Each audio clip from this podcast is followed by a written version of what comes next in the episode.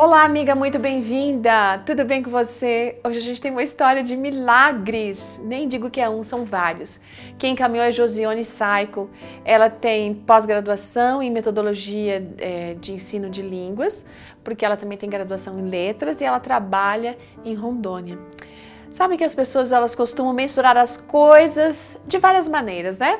A Josiane aqui, por acaso, ela gosta de fazer isso usando a idade dela. Então ela vem contando que aos dois ela foi para pré-escola, com nove os pais se separaram, com 12 ela foi morar, estudar no internato, com 18 ela se formou no ensino médio, com 20 ela casou e o 24 teve seu primeiro e único filho, o Caio. Quando Josiane engravidou, foi o primeiro milagre. Sabe por quê? Porque ela não estava planejando ficar grávida, aliás, ela estava evitando com métodos contraceptivos. Mesmo assim, estava lá o feto crescendo dentro dela. Segundo milagre, a situação econômica da família não era das melhores para a chegada do bebê. Eles estavam construindo uma casa, então nesse momento não tinha vidro na janela, a parede não tinha reboco, o piso ainda não tinha cimento. E ela e o marido não ganhavam assim muito, não, ganhavam pouco. Mas Deus foi guiando de tal maneira, de uma forma tão maravilhosa, que antes do bebê nascer, eles tinham realizado e comprado tudo que era necessário para a chegada daquela criança. Terceiro milagre. Um dia ela acordou com as fortes dores do parto, correndo para o hospital. E ali estava pronta para fazer o parto normal.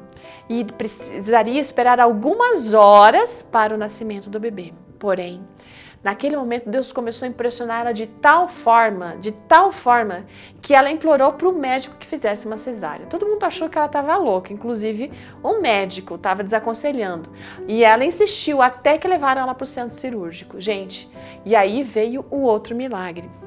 O médico ali naquele momento percebeu que o bebê estava sentado, que o útero dela era bicorno, ou seja, tinha um defeito que podia causar aborto ou então uma formação no feto.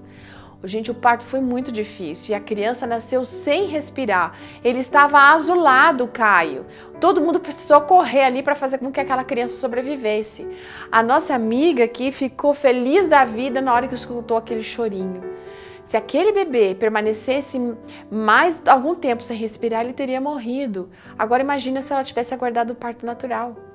Deus, em sua misericórdia, sua graça, fez um milagre na vida da Josiane e do Caio.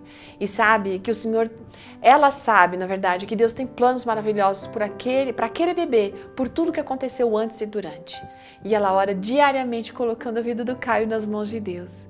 E você, você está orando, entregando os seus queridos, os seus sonhos, a sua vida nas mãos do Senhor? Sabe, Deus pode fazer milagres sim. Esteja atenta para ouvir a voz de Deus e vivenciar esses milagres. Então, querida, faça o que diz Salmo 37, verso 5. Entregue o seu caminho ao Senhor, confia nele e ele vai agir. Ouça e obedeça, e você virá milagres em sua vida. Ótimo dia, querida, e até amanhã.